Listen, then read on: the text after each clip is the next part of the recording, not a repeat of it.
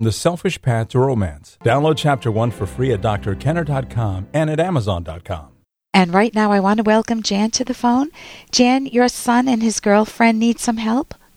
Yes, they do. Yeah, what's going on? Well, they've had um, some domestic issues going on between them, and um, I mean, it just seems like it's escalating a lot worse than that. And um, she, well, see, her parents were both um, drug addicts and that. Okay. So she is just like really strongly against drugs and that. Yeah. But my husband or my son, I'm sorry, um, kind of experiments with um, like oxycontin and um, like pain pills and and things like that. And she just, uh, you know, whether or not he's doing them or not, she always thinks that um, he is. And then she, you know, she's always thinking that he's messing around with these girls at work, and um, and she just really so, trust really, issues. Right, big trust issues. And then she, it's like every day because she says she can't control herself. Yeah. And she says that you know every day she's questioning him whether or not he's doing anything wrong or not. She's always drilling him, and then she get you know she she keeps on so bad that she you know goes beyond her you know his limit and then it ends up into a punching match. Okay, who punches know. who? Well, basically, they kind of punch each other. Okay, who put who pushes who does the first punch? She, well, I, I mean, I saw a fight between them the other day where she was the one that was um um hitting on him.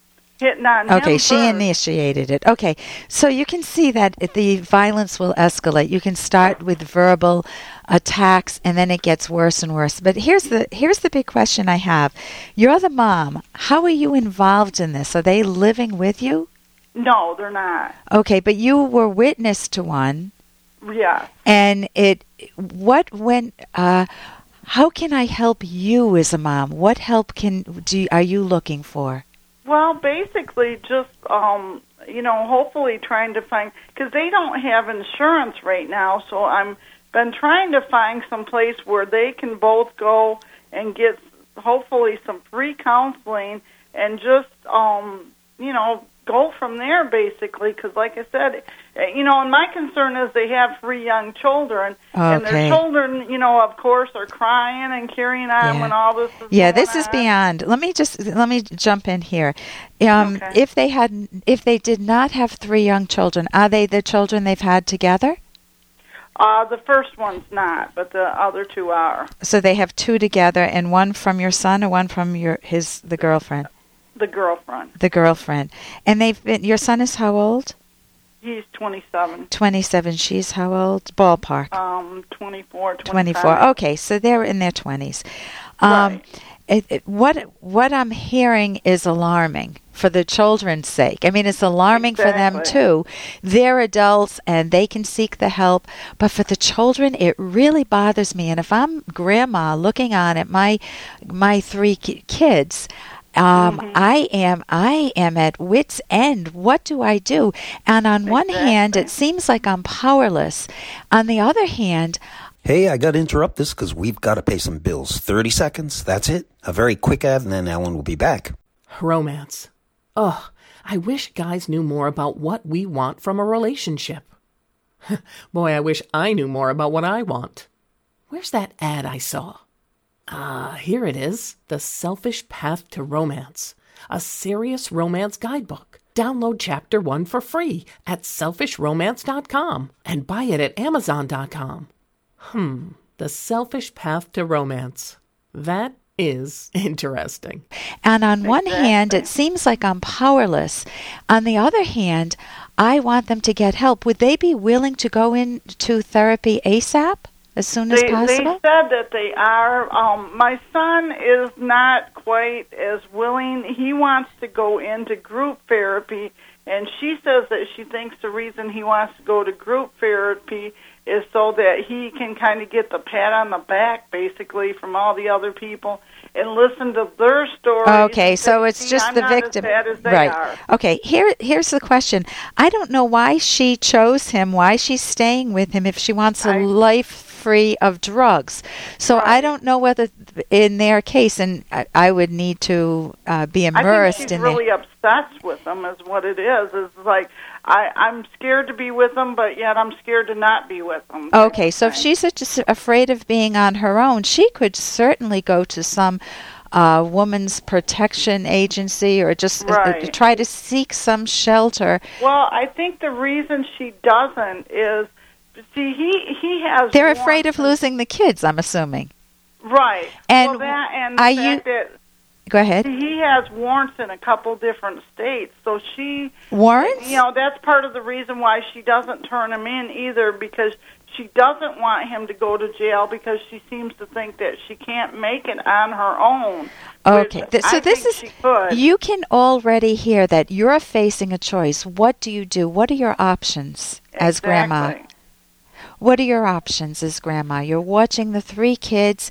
There's obviously violence. My my sense is they don't say to the kids, "Excuse me, I'm going to punch your mother. Or I'm going to punch your uh, your Mm-hmm. dad, and could you please leave the room because we don't want you to see this." My guess Well, is the kids are immersed thing. in this. If, if, no, normally.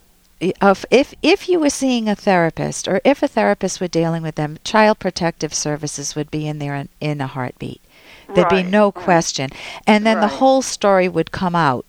If you, as the grandmother, would be willing to take the kids, I mean, that's a huge responsibility. See, that's something that I had suggested the other day when they were fighting. I said, "Let me take the kids, and if you guys want to knock each other's brains out, fine, but you don't have to do it in front of the kids." Right, but you can like, call. You can actually call Child Protective Services. Now, again, you're turning in your son, but man, this guy has so many problems. They're not getting better in the direction he's going. He's just going to use more drugs, and he's going to either end up, you know, typically what happens on the streets or in jail. And he's already got the warrants out, so Mm-hmm. Right. they're just waiting for the bubble to burst for for the Exactly. so you have uh, you have the option of calling Child Protective Services. He will he like it? No. Will you feel No. very awkward turning in your own son? Yes. Will you also feel some pride? I don't know. Right. Will you feel pride that you did the right thing to protect the kids? I don't know what you would feel. I would feel proud as a parent doing that. So it's a ve- it's one of those very difficult choices. Well, see, I you yourself if that. yeah, if you yourself can get therapy, your therapist could help you. you actually, the therapist would then probably call it in. You know, if she or you could have family therapy. So that's another option. You could seek therapy. You have insurance? Yes, I Oh, do. you could just go for individual therapy, and then the whole story comes out, and you would then get the guidance of professionals to deal with this. Okay. And you may not like the answer. If you threaten to turn him in, what did he say to you We're right at the end of time here? Well, he keeps telling me don't threaten me with my kids.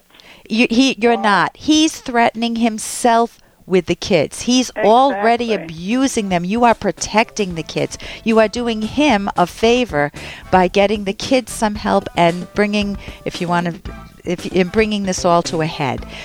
For more Dr. Kenner podcast, go to drkenner.com and please listen to this ad. Here's an excerpt from The Selfish Path to Romance, the Serious Romance Guidebook by clinical psychologist Dr. Ellen Kenner and co author Dr. Edwin Locke. Compatible personalities are crucial to romance. Being compatible does not mean being identical. It means that the partners do not constantly clash, but make each other happy on a daily basis. Nor is it the case that opposites necessarily attract. This may be true of some traits, but not others. An introverted man might enjoy the way an extroverted woman brings him out of his shell, while an extroverted man might feel at peace with a quiet, self contained woman. On the other hand, many people prefer partners with similar personalities. People who are adventurous, for example, usually prefer partners who are the same. You can download Chapter 1 for free by going to drkenner.com. And you can buy The Selfish Path to Romance at amazon.com.